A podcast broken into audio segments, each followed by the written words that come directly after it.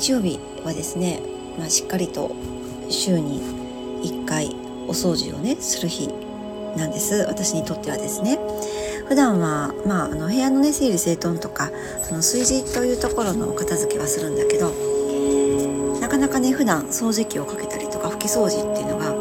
えー、できないです。あのしないしないと言った方が正しいかもしれない。婚したての頃とかあとまだ子供が小さい頃。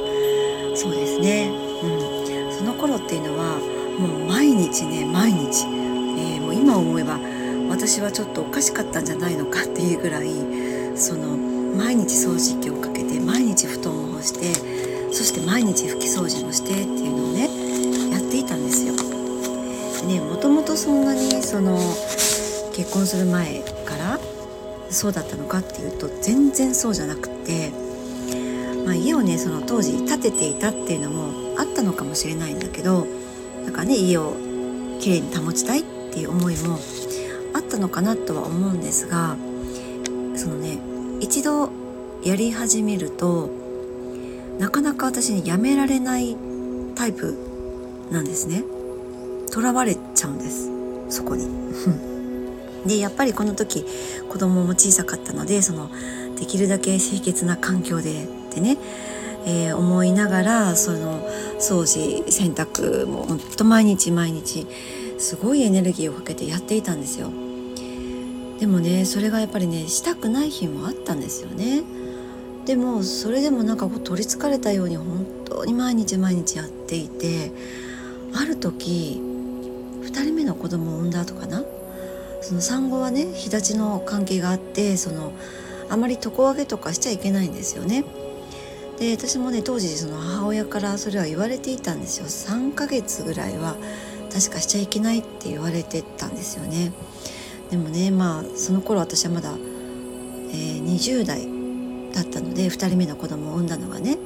だからまあ若いので元気はあるわけですよ。そしたらねもう産後すぐに、えー、産院から帰ってきて1週間してからもう自分で床を上げてなんなら掃除機もかけてもう家事も全部やっていたんですよね。でまあそれは本当に若かったし元気もあったからやっていたことなんだけど今思えばねやっぱりその期間は本当はその出産ってすごいエネルギーを使うことですよ。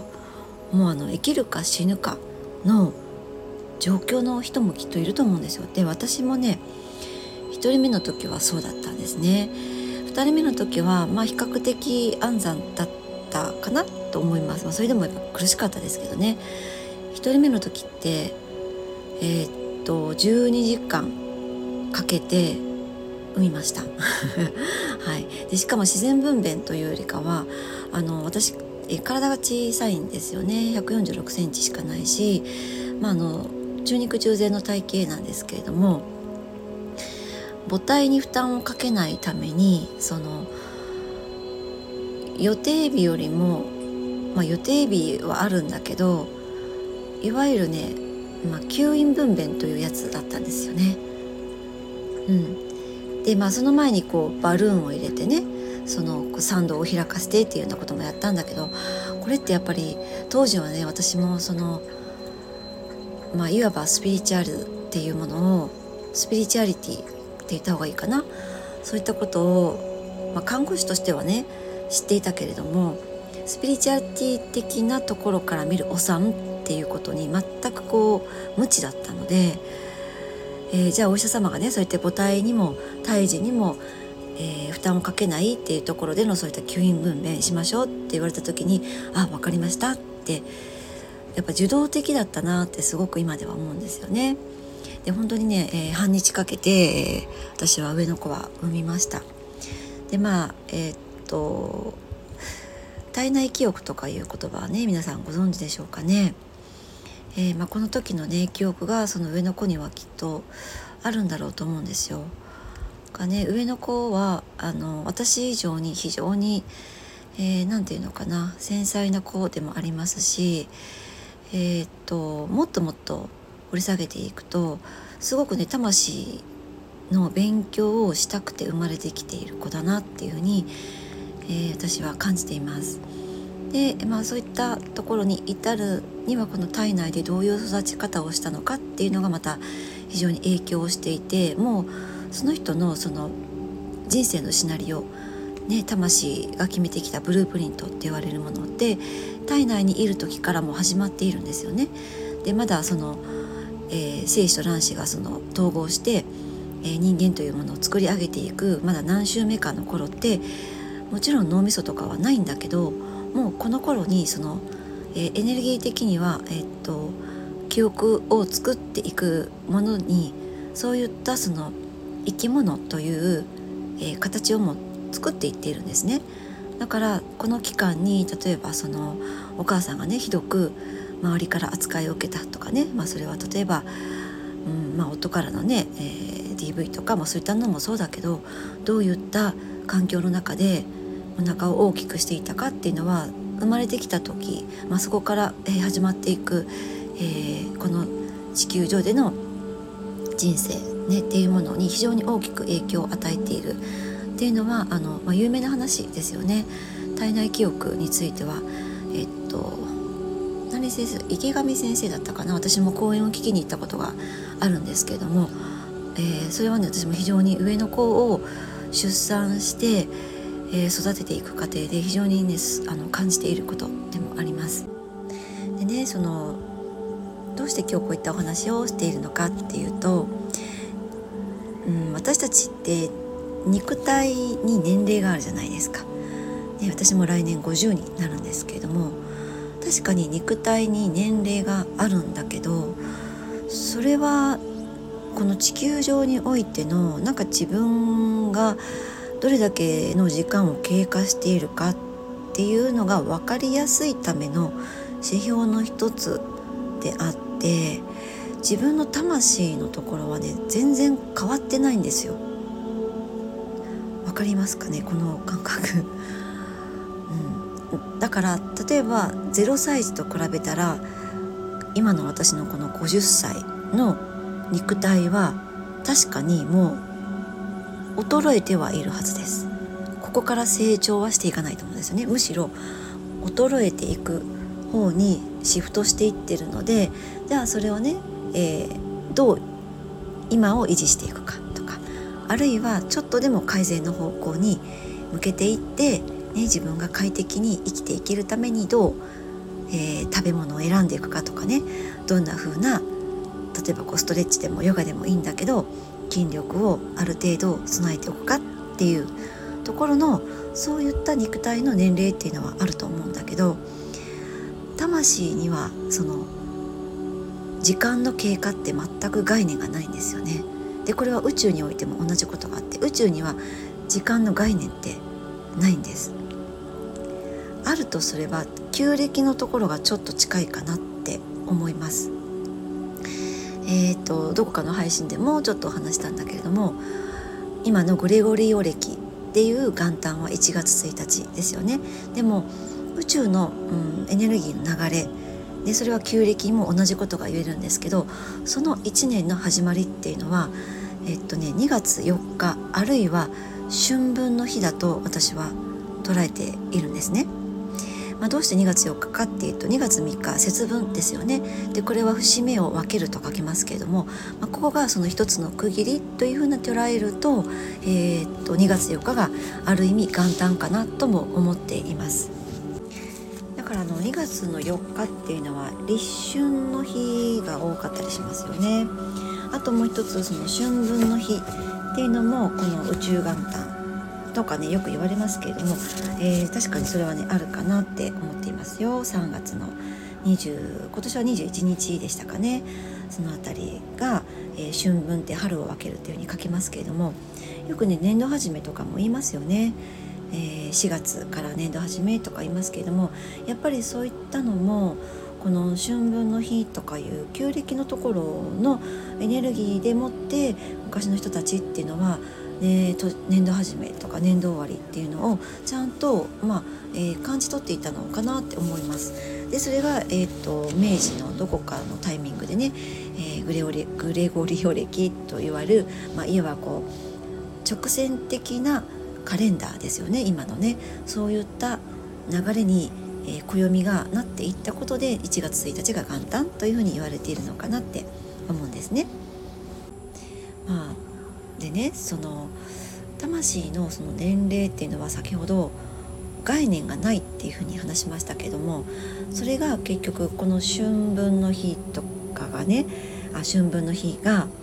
毎年私たちにやってきてくれますよねこの地球上で生きている限り。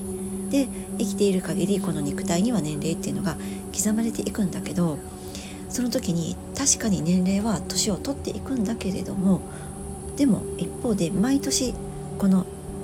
エネルギーが切り替わるこの元旦春分の日あるいは節分の日でもいいんだけれどもそこは毎年私たちに訪れてくれるんですよ。これって私はすごく宇宙からの恵みだなというふうに思っていてだからこそ私たちの本当の魂のところがやりたいなとかこれにチャレンジしたいなって思ってることにはいつでもトライできると私は思えるんです。で私もねこれまでこの50年間生きてきた中でいろんなこう目標をその都度その都度作ってたと思うんですよ。小さな目標から大きな目標まで。でそれは例えば、うんまあ、女性だったらね、えー、あと何キロ痩せるぞとかねそういったのもあったと思いますし学生の頃だったら、えー、あそこに合格したいなっていう目標もあったと思います、まあ、それはどちらかというとこの3次元の世界でえー、本当に肉体を通してやりたい目標ですよね。でだんだんそれがその精神性のところに入っていくとそういった目標っていうところからだんだんと自分の魂が求めているもの本質が求めているものに、えー、確かにシフトはしていっているわけなんですけどもまあ今ねこれを聞いてくださっている方がどちらに重きを置いていったとしてもそれはどちらでもいいんです。それがいい悪いっていう話じゃないのでですね。きっとどちらも経験した先にあるのが自分の本質が求めているっていうところにたどり着けるそのプロセスの中にいろんな目標を作っているのが私たち人間だと思うからですね。今どちらでもいいんですよ。でもねこの目標って私思ったんですけど達成して初めてその時にそれがね自分にとっての真の目標だったのかどうかっっていうところがわかると思うんですよね。そう達成していなかったらそれは確かにわからないかもしれないです。うん、でも達成した時ですらもしかしたらあこれは自分が求めているその真の目標ではなかったっていうことにも気づく時もあると思うんですよ。でその時はもしかしたら「あ違った」って言って落胆することもあるかもしれないですよね。でもそれはきっとやっぱり外側の世界に自分の目標を設定していたんだっていうことに気づかせてくれるためのやっぱりプロセスだったと思うんですよ。私はこれまでそういうふうに捉えていきながらたくさんの目標にチャレンジして達成するたびにあこれは違った。自分が求めているものではなかった。っていう感覚をねもう何度も味わってきています。でその度にじゃあ本当に私が求めているその魂がね求めている本質のところっていうのは何なんだ？っていうのをやっぱり突き詰めていけることができてきたんですね。なのでまあ私のこうお客様の中とかにもいらっしゃいます。これが私にとっての目標だとかね例えばこう自分にとっての役割だとかねそういうふうに思いながら何かを選択したんだけれどもやってみたら蓋を開けてみたら結局なんとなく目標には達成したけど、まあ、結局それはやれたっていうことですよねそれをやりきってはみたけど自分が求めていたものではなかったっていうことにやっぱり気づかれる方もいらっしゃるんですね。できっとその時には落胆することもあると思います。だってそこにはお金も使って時間も使って自分の労力も使っていてたくさんのエネルギーをそこに注いでいるからねでもその経過があったからこそ真の目標に、まあ、真の真実ですよね。自分の魂が求めていること知りたいこと学びたいことそこにやっぱりたどり着けると思います。だから今ねこのこういった配信を聞いてくださっている方きっとスピリチュアリティっていうところに何かしらの形でね、えー、いろんな側面があると思うんだけどちょっとずつご興味を持ってくださっている方もきっといらっしゃるかなって思うんですよね。でそういった時にきっとねいやいやって言ってそのね思考が邪魔をしてくることもあると思います。いやそんなことしずくさん言っとうけどいやって言ってそのこれまでの自分が外側に積み上げてきた経験とか、うん、自分が自分にとってそれが価値と思っていることっていうのを引っ張り出してきてそれを否定することもあると思うんですよ。うん、これってまあ結局のところそのこれまでの過去の自分と何かこう新しい自分っていうところの狭間にいる状態なんですよね。だからねちょっとしんどいんです。そのしんどい時にこれまでの自分がこれまでの経験で得た知識、ね、それを思考でもってこう持ち出してきてそのしんどさを和らげようとしちゃうんですよね。うん、でもその思考が出てきたらその思考をね何て言うのかな私はよくやるんだけどあこれは私の思考が邪魔してるって思ったらパッて掴んでそれをね「えい!」ってこう投げちゃうって、まあ、そういったワークもねやったりするんだけどその過去の自分と今ちょっと新しい感覚を味わっている若干しんどいなっていうようなその狭間を抜けてしまうとあなんだ何かこう実は自分に不足しているものは何もなかったってなんかそういった境地にも行けたりするんですね。そうすると外側にいろいろなものを求めすぎなくもなりますし外側で何かを作り上げることが自分の目標っていうような、えー、設定も自分がしなくなっていきます。あくまでも自分の内側で自分がどう生きるのかとかどうあるのが自分にとっての幸せなのかとか内側での目標はもちろん作っていくんだけど何かこう地位を得ることとか名誉を得ることとか、ねえー、たくさんお金を稼ぐこととかそういった外側での何かこう目標っていうものにいかなくなれるんですね。そうこういった作業ってねきっと一番欲しいなって思っている、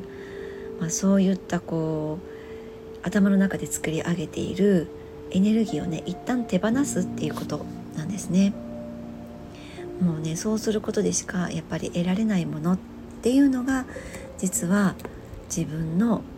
魂が求めているもの本質のものっていうことなんですね。はい。えー、今日はね日曜日なんですけれども今ね私少しえー、っとちょっとプチ断食をしていたら昔ねこういった何て言うのかなメッセージがねこうわーっと降りてきた時期があったんですよ。でそれをね書き留めているノートが出てきたんです。そうで今ねその1ページをめくった時にあの今目の前にあるんだけどね目標は達成して初めてそれが真の目標だったのかどうかに気づくっていうことを私書いてるんですねこの時あそうだ今日はこれをもとにもう一本収録をしようって思ったのでこういったお話をねさせていただきました。これね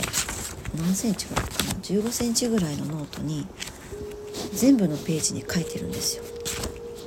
すごいですよね。自分で我ながらすごいなと思うんだけど何年か前のですねこれ5年ぐらい前かな？当時ねその、えっと、LINE ブログをやっていたんですけどもこの頃は喋ることよりも書くことにすごく、えー、エネルギーを注いでいてメッセージがその書くことでうわーっとこう湧いてきた時期だったんですね。でその湧いてきたものをずっと書き留めているノートがここにあります。でこれはね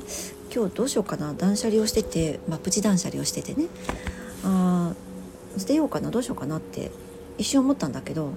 あこんなにも私メッセージをあの書き起こしているからこれはスタンド FM でこれからちょっとずつシェアしていく種にん？種ネタにしていこうかなって思ったんですよ。だから今日はこれをね捨てずに、えー、おこうと思います。この中に、えー、メッセージがね私なりにいろいろと書いてありますのでそれをベースとして、えー、ちょっとずつね配信をまたこれからもしていきたいなと思います。はいということで今日2本目の収録を終わります。